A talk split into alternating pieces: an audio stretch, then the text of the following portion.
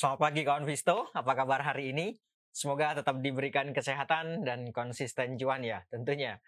Baik, kita jumpa lagi di Trading Ideas di pagi ini menjelang akhir pekan atau hari terakhir perdagangan di pekan ini. Dan seperti biasa, sebelum kita membahas tentang ide-ide trading, ada baiknya kita review dulu pergerakan I H S G di perdagangan kemarin.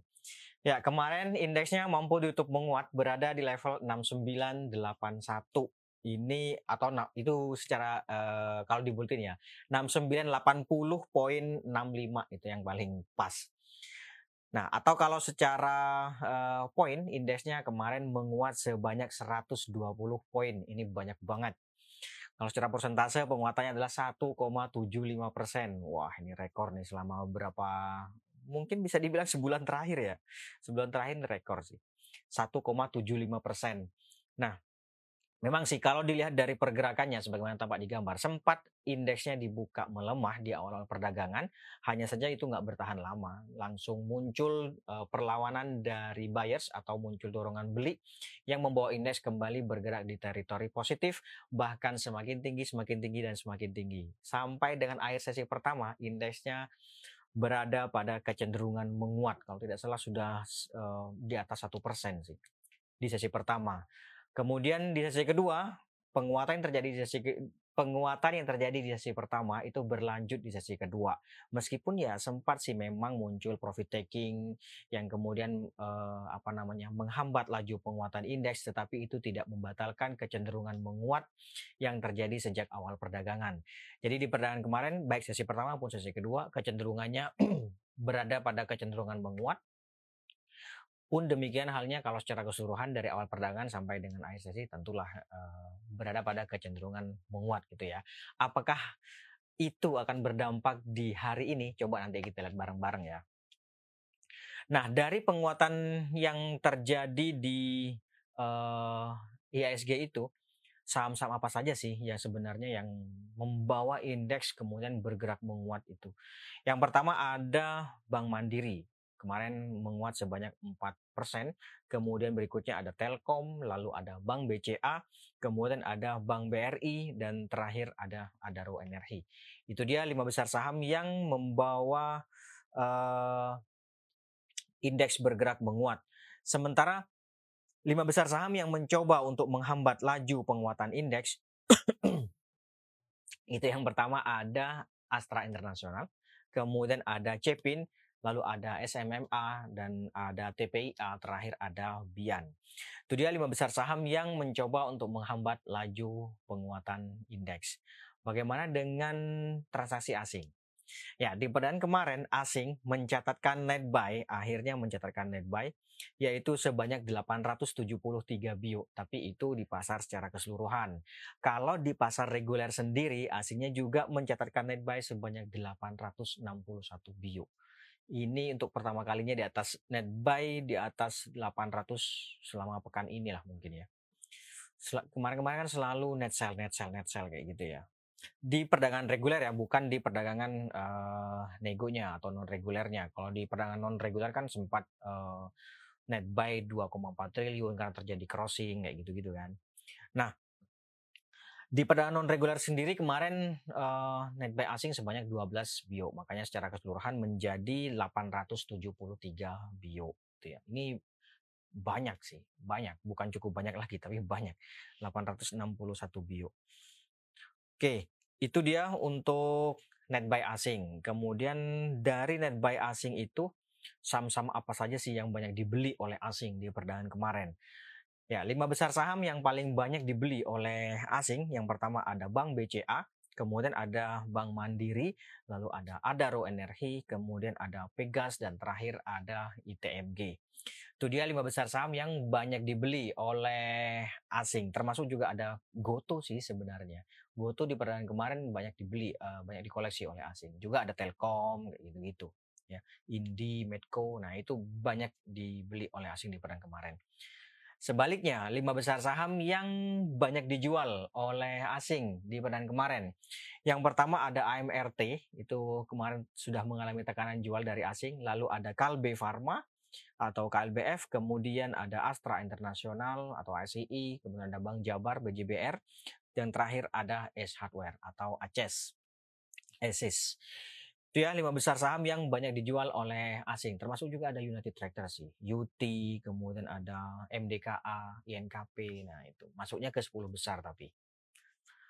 Oke, itu dia untuk transaksi asing. Kemudian kita lanjut bagaimana outlook hari ini. Ya. Nah ini sekarang kita ke sini ya. Sebagaimana tadi saya sampaikan bahwa indeksnya dari awal perdagangan sampai dengan eh, apa namanya akhir sesi itu dia berada pada kecenderungan menguat atau wide opening marubozu atau eh, open sama dengan low gitu ya. Oke. Nah, hanya saja memang sih eh, dorongan beli itu muncul eh, praktis menguasai sepanjang perja, sepanjang perdagangan kemarin ya kan. Memang sih muncul tekanan jual di akhir di sesi-sesi kedua tapi itu pun nggak banyak. Kalau melihat dari itu masih ada peluang sih untuk melanjutkan penguatannya. Tetapi seperti biasa ya, kalau terbentuk long white candle apalagi kemarin penguatannya sebanyak satu koma tujuh persen biasanya akan terjadi pause terlebih dahulu, breath terlebih dahulu gitu ya. Atau kalau uh, bahasa marketnya ya mungkin profit taking terlebih dahulu, nah, kayak gitu, ya. Uh, jadi hari ini, apalagi kemarin kan sempat memang dia mencoba untuk melewati E M A lima puluh nih, eh sorry E M A dua puluh nih, belum mampu tapi, ya kan. Artinya penguatan itu kemarin terhenti di E M A dua puluh dan itu saya pikir akan berpotensi untuk menghambat laju penguatan indeks terlebih dahulu, yaitu tadi pause tadi atau ya profit taking terlebih dahulu gitu ya.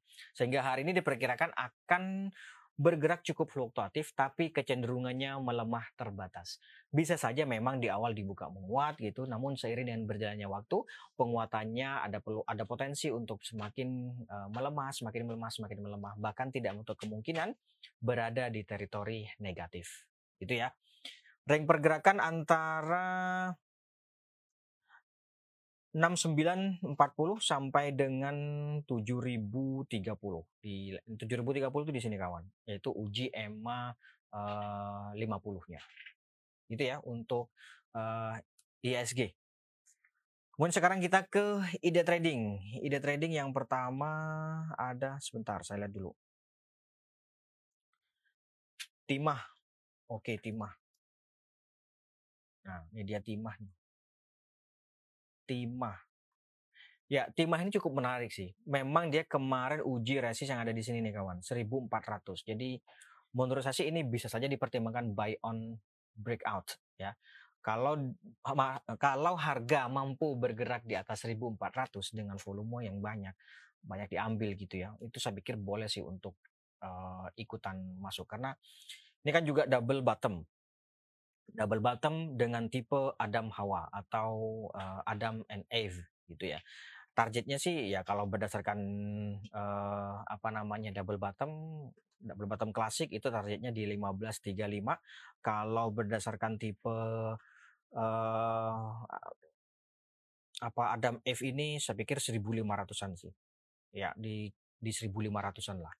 Cuman kalau dapat harga untuk memanfaatkan fluktuasi jangka pendek saya pikir sih uh, gini. Misalnya hari ini buy on breakout nih. Katakanlah dapat harga di berapa? Di empat belas nol lima, empat belas sepuluh misalnya di level-level itu. Nah, saya pikir boleh sih dipertimbangkan terlebih dahulu di sini nih. empat belas tiga puluh lima resist resistennya, kemudian di atasnya ada empat belas lima puluh. Take profit di situ dulu. Uh, boleh gitu ya, uh, sembari menunggu apakah ada throwback yang muncul kalau ini mampu bergerak menguat di atas seribu empat ratus gitu ya. Jadi ini potensial double bottom gitu ya, lebih pasnya potensial double bottom. Potensial double bottom. Nanti kalau misalnya dia mampu bergerak di atas uh, seribu empat ratus itu maka terjadi uh, double bottom pattern. Kemudian nanti konfirmasinya adalah begitu terjadi throwback dia uji support lagi yang di sini. Untuk nunggu uh, nunggu throwback itu ada baiknya ya take profit terlebih dahulu kan. Gitulah skenarionya gitu gitu ya. Apakah sesuai? Pasar tentu yang paling benar nanti gitu ya. Oke, itu untuk Uh, Timah. Kita lanjut. Ada lagi OASA. Oke, siap kawan. OASA. Nih, OASA kemarin dia mampu tutup muat. Kalau misalnya hari ini terjadi open gap, menurut saya sih ada baiknya dipertimbangkan untuk uh, beli di bawah aja. Karena kenapa? Ini sebenarnya kan sedang uji nih, uji seribu lima puluh nih. Resisten levelnya kan uji, uji uh, resisten levelnya di seribu lima puluh. Which is kemarin itu sedang uji, sedang diuji gitu kan. Misalnya nih hari ini dia mampu bergerak di atas seribu lima puluh, akan tetapi pergerakannya itu dia uh, open gap. Menurut saya kalau ini terjadi open gap maka ada potensi terjadinya common gap, bukan runway gap, kurang lebih seperti inilah gitu ya. Kalau common gap kan biasanya lebih cenderung cepat di uh, isinya gitu ya. Oke, itu untuk OASA. Targetnya berapa? Target kalau dapat harga di atas seribu lima puluh misalnya ya. Misalnya katakanlah eh, harga dibuka melemah nih, katakanlah di sini nih. Supportnya kan di seribu dua puluh nih. Support terdekatnya ya seribu dua puluh. Katakanlah dapat harga di sini. Atau misalnya kita tunggu nih. Oh, tunggu dulu deh di seribu dua puluh, nanti kalau bergerak menguat di atas seribu lima puluh oke. Okay. Tapi banyak sih skenario ini. Pertama buy on breakout ya. Misalnya nih harga dibuka melemah di seribu dua puluh, kemudian dia bergerak menguat, bergerak menguat sampai di atas seribu lima puluh.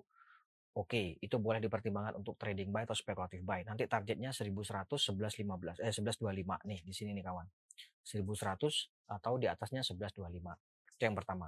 Yang kedua, misalnya dia melemah sampai uji support yang ada di sini nih, kemudian bertahan di sini seribu dua puluh. Dapat di harga seribu dua puluh, katakanlah dapat harga di seribu dua puluh, jual seribu lima puluh aja sudah untung kok. Beneran dah. Coba ya kita hitung ya, tiga puluh dibagi seribu dua puluh. Tuh, dua koma sembilan persen. Bersihnya dua koma lima persen. Saya sih cukup. Apakah kawan cukup? Coba nanti dihitung-hitung aja. Yang jelas untung lah gitu ya. Masalah cukup beda uh, beda lagi. Oke, itu untuk OASA. Berikutnya ada coal. Oh ya, coal kemarin mampu untuk menguat setelah mengalami pelemahan selama lebih dari dua pekan terakhir atau ya kurang lebih dua pekan terakhir. Coba kita hitung. Tuh, dua. Ya, lebih sih dari kurang kurang dua pekan kurang, tapi kalau sepekan delapan hari lah, delapan hari bursa. delapan hari bursa. Ya, delapan hari bursa. Dikit lagi sepuluh.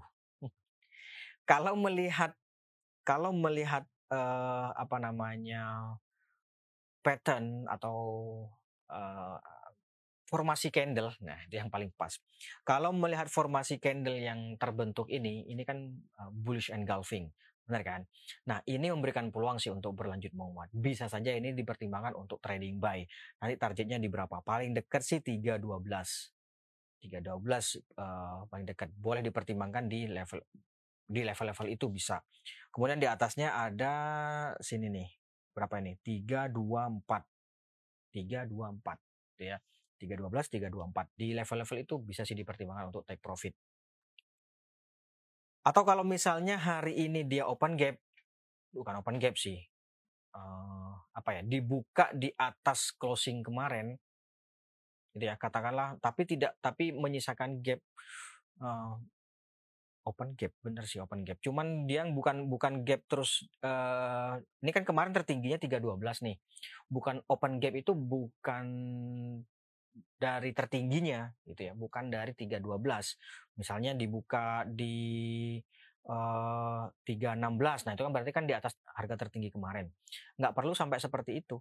Closing kemarin dua sembilan empat dibuka tiga ratus misalnya, nah itu sudah open gap dibandingkan dengan closing kemarin. Nah kalau kalau muncul seperti itu ada baiknya mungkin dipertimbangkan untuk buy on weakness saja. Boleh di dua sembilan empat kayak gitu-gitu. Tapi misalnya nanti kemudian bergerak di bawah katakanlah uh, open gap uh, di tiga ratus katakanlah gitu ya. Kemudian dia turun turun turun turun turun turun sampai di bawah dua sembilan empat.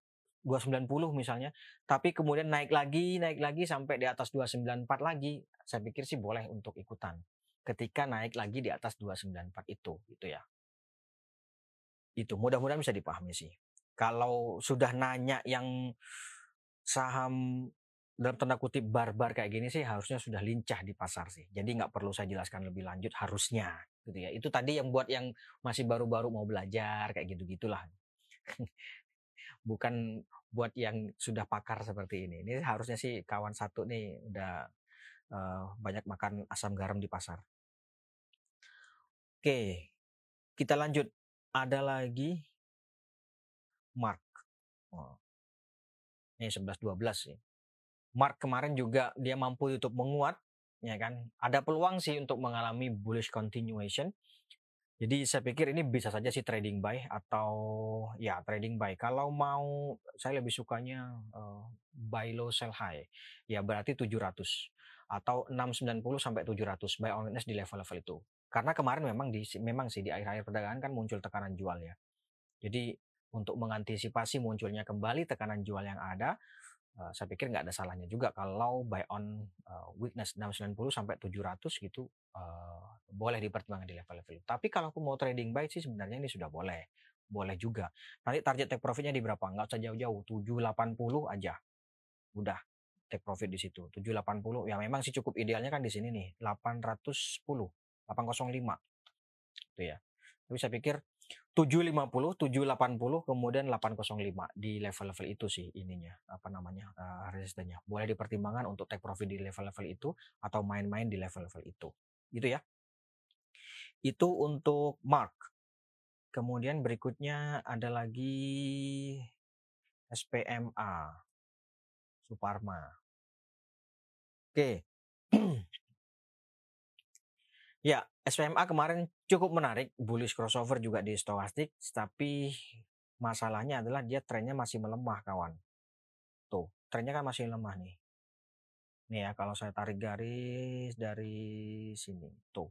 Panjang banget kawan. Kalau bicara ideal, maka ini idealnya adalah buy on breakout di atas ini, yaitu ketika uh, downtrendnya patah, ya nggak sih.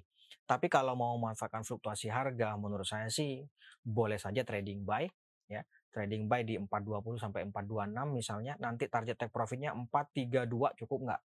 empat tiga dua sampai di sini kawan, di empat empat nol. Saya pikir empat empat nol uh, boleh sih dipertimbangkan untuk take profit terlebih dahulu lah. Gitu ya. Oke. Itu untuk uh, Suparma. Kita lanjut. Ada lagi W I R G. Oke. W I R G. W I R G kemarin belum mampu untuk melanjutkan penguatan. Meskipun dia sempat dibuka menguat. Hanya saja kemudian dia ya ditutup melemah. Uji support yang ada di tiga sepuluh. Spekulatif buy di tiga sepuluh boleh juga, atau bisa saja buy on breakout di atas berapa ini? Di atas tiga dua delapan. Buy on breakout di atas tiga dua delapan, target take profitnya tiga empat nol. Di atas tiga empat nol ada berapa? tiga lima nol. tiga empat nol, tiga lima nol. Boleh dipertimbangkan main-main di situ. Yang jelas dari closing kemarin support terdekatnya itu ada di tadi tiga sepuluh, ya kan? Kemudian di bawahnya ada tiga ratus. Resistennya itu ada di paling dekat tiga dua delapan tadi ya. tiga dua delapan kemudian tiga tiga tiga empat. tiga dua delapan, tiga tiga empat. Ya tipis sih. Kemudian di atasnya ada tiga empat nol lalu tiga lima nol gitu ya. Oke, itu untuk W I R G. Masih ada lagi, kita lanjut. Kita lanjut ada Karya, karya, karya. Nah ini dia Karya. Kemarin mampu YouTube menguat dan tampaknya ada potensi untuk melanjutkan konsol, mengalami konsolidasi. Trading buy boleh. Trading buy ini boleh. Target per, uh, targetnya ada di tiga tiga dua. Nih di sini kawan. tiga tiga dua. Kalau trading buy berarti ya tiga sepuluh sampai tiga enam belas di level-level itulah. Tapi kalau mau buy low sell high ya tunggu. Di sini nih tiga ratusan sih. Mampu nggak dia keluar uh, tiga ratus. Kalau misalnya nih kemarin ikutan di atas tiga ratus. Buy on breakout di atas tiga ratus gitu ya. Terus take profitnya di berapa? Saya pikir di sini aja cukup sih tiga dua nol. Ya nggak? Cukup nggak sih? Tapi kalau dapat hanya harga di tiga sepuluh, tiga sepuluh, tiga dua nol sebenarnya cukup sih. Memang uh, level cukup ideal untuk take profit ya di sini di uh, tiga tiga dua atau tiga tiga nol lah, di tiga tiga nol itu cukup ideal untuk take profit gitu ya. Yang jelas kalau ini kemarin sudah ikut kemudian profit jangan lupa di T P. Gitu ya. Jangan lupa di T P, jangan terus kemudian ah entar entar entar ternyata malah turun gitu. Pokoknya T P itu nggak ada salahnya. Di berapapun T P itu nggak salah. Gitu ya.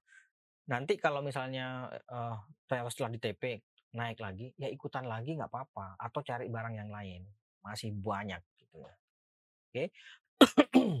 Karya, kemudian S-list, Selis. Ya, ini dia Selis. Seperti biasa, ketika dia mengalami long white candle, dia mengalami pause, gitu ya. Maka dengan seperti ini idealnya adalah buy on breakout di atas. Kalau bicara ideal ini di atas tiga empat belas, cuman masalahnya kan kemarin dari closing kemarin dua sembilan nol ke tiga empat belas itu ada yang bisa dimanfaatkan gitu misalnya. Mau seperti itu, mau berargumen seperti itu. Ya paling tidak di atas tiga ratus deh. Bisa dipertimbangkan untuk ikutan trading buy, tapi ya kembali jangan jauh, jangan jauh-jauh. Kalau memang uh, di atas tiga ratus ikutan ya tiga empat belas sesuai dengan apa namanya uh, yang tadi gitu ya. Oke, itu dia untuk S-list.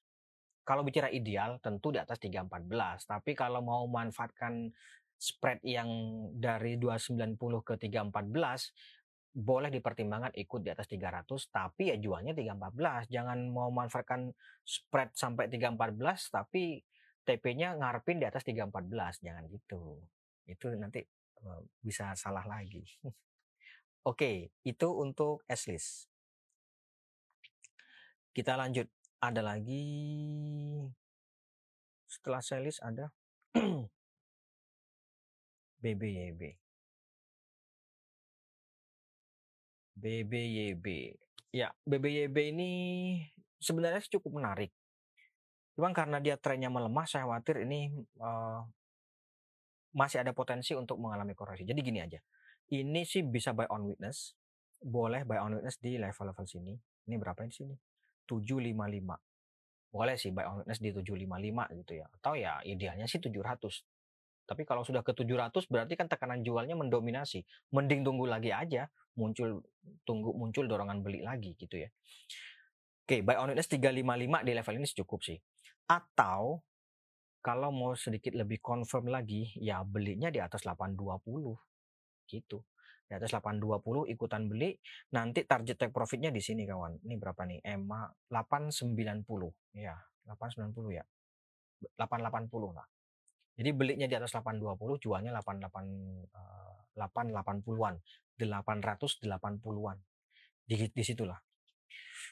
Oke, itu untuk B B Y B. Kemudian ada lagi sebentar Tek Tekno. Nah, ini sampai dengan saat ini dia masih melanjutkan konsolidasi. Ya sini nih. Ya kan, konsolidasi sudah lebih dari sepekan terakhir nih. Seperti ini idealnya tentu buy on breakout di atas lima dua dua lima nih, di atas ini. Ya nggak sih? Cuman kan misalnya mau manfaatkan fluktuasi jangka pendek yang lima ribu sampai ke lima dua dua lima ya boleh saja spekulatif buy atau ya spekulatif buy sih di lima ribu atau di empat sembilan lima nol. Ya empat sembilan lima nol, empat sembilan nol nol di level-level itu uh, boleh, tapi nanti take profitnya ya nggak usah nunggu di atas lima ribu. nggak eh, usah nunggu di iya di atas lima, nggak usah nunggu di atas ini, cukup di sini aja lima dua nol nol, lima satu lima nol itu take profit, udah take profit gitu ya. Karena karena selama ini dia memang selalu berosilasi di sini nih, sudah selama sepekan terakhir ini ya kan. Misalnya nanti harga ternyata mampu dia bergerak di atas lima dua dua lima ya ikutan lagi trading buy lagi, nanti kan di atasnya lagi resistnya lima lima lima nol, cukup sih untuk take profit gitu ya. Oke, itu untuk uh, tag. Kita lanjut. Salam sehat. Ush, mantap. Mantap kawan. Call. Call tadi sudah sih. Cuman ya bolehlah kita ulang dulu ya. Nih, bullish engulfing betul terbentuk. Tapi uh, apa namanya tekanan jualnya ini kan masih muncul di akhir-akhir sesi. Maka dari itu boleh sih trading buy. Trading buy itu berarti artinya risknya itu lebih besar dibandingkan dengan potensial return. Resisten levelnya ada di tiga dua belas, kemudian di atasnya ada tiga dua empat ya, tiga dua empat. Ya boleh dipertimbangkan untuk take profit di level-level itu kawan. Oke, itu atau nanti uh, boleh dicek lagi di I G di awalnya sep uh, tadi seperti apa gitu ya. Kemudian O B M D. O B M D, wish ini luar biasa gitu ya. Ini sudah berapa nih? Dua pekan terakhir dia mengalami tekanan jual. Dan kemarin dia uh, apa namanya? golden number. Uh, uji resist di sini nih kawan, di dua sembilan nol, dua sembilan dua, ya dua sembilan dua. Boleh sih dipertimbangkan buy on breakout di atas dua sembilan dua. Kalau berdasarkan retracement maka targetnya kan ke sini, ya nggak sih, di tiga tiga enam. Tapi menurut saya kalau dapat harga di tiga di atas dua sembilan dua, nggak usah jauh-jauh dulu, take profit di sini juga boleh. Take profit di sini dulu nih, ini berapa nih? tiga sepuluh. T P dulu gitu ya, amankan keuntungan dulu, naik lagi nggak apa-apa ikutan lagi gitu ya, daripada nanti nggak di T P terus turun turun turun turun turun setelah minus cut loss. Pokoknya sekali lagi T P itu nggak salah di berapapun, mau satu persen mau dua persen tiga persen ke atas bonus gitu ya. Oke, itu untuk O B M D. Terakhir ya kawan, terakhir, terakhir, terakhir ada sebentar.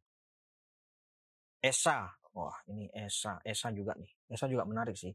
Esa kemarin tampaknya juga mampu ditutup menguat, saya pikir ini boleh saja trading buy. Trading buy bisa di seribu sampai seribu dua puluh, targetnya ya kalau dapat seribu atau bahkan dapat seribu dua puluh pun seribu empat puluh lima cukup sih. Di atasnya ada seribu enam puluh lima. Oke, baik. Saya pikir itu dulu kawan Visto untuk hari ini. Terima kasih atas kehadiran dan partisipasinya. Kita jumpa lagi awal pekan depan. Tetap jaga kesehatan. Mohon maaf jika ada salah kata. Sekali lagi terima kasih. Selamat pagi. Salam investasiku for better tomorrow.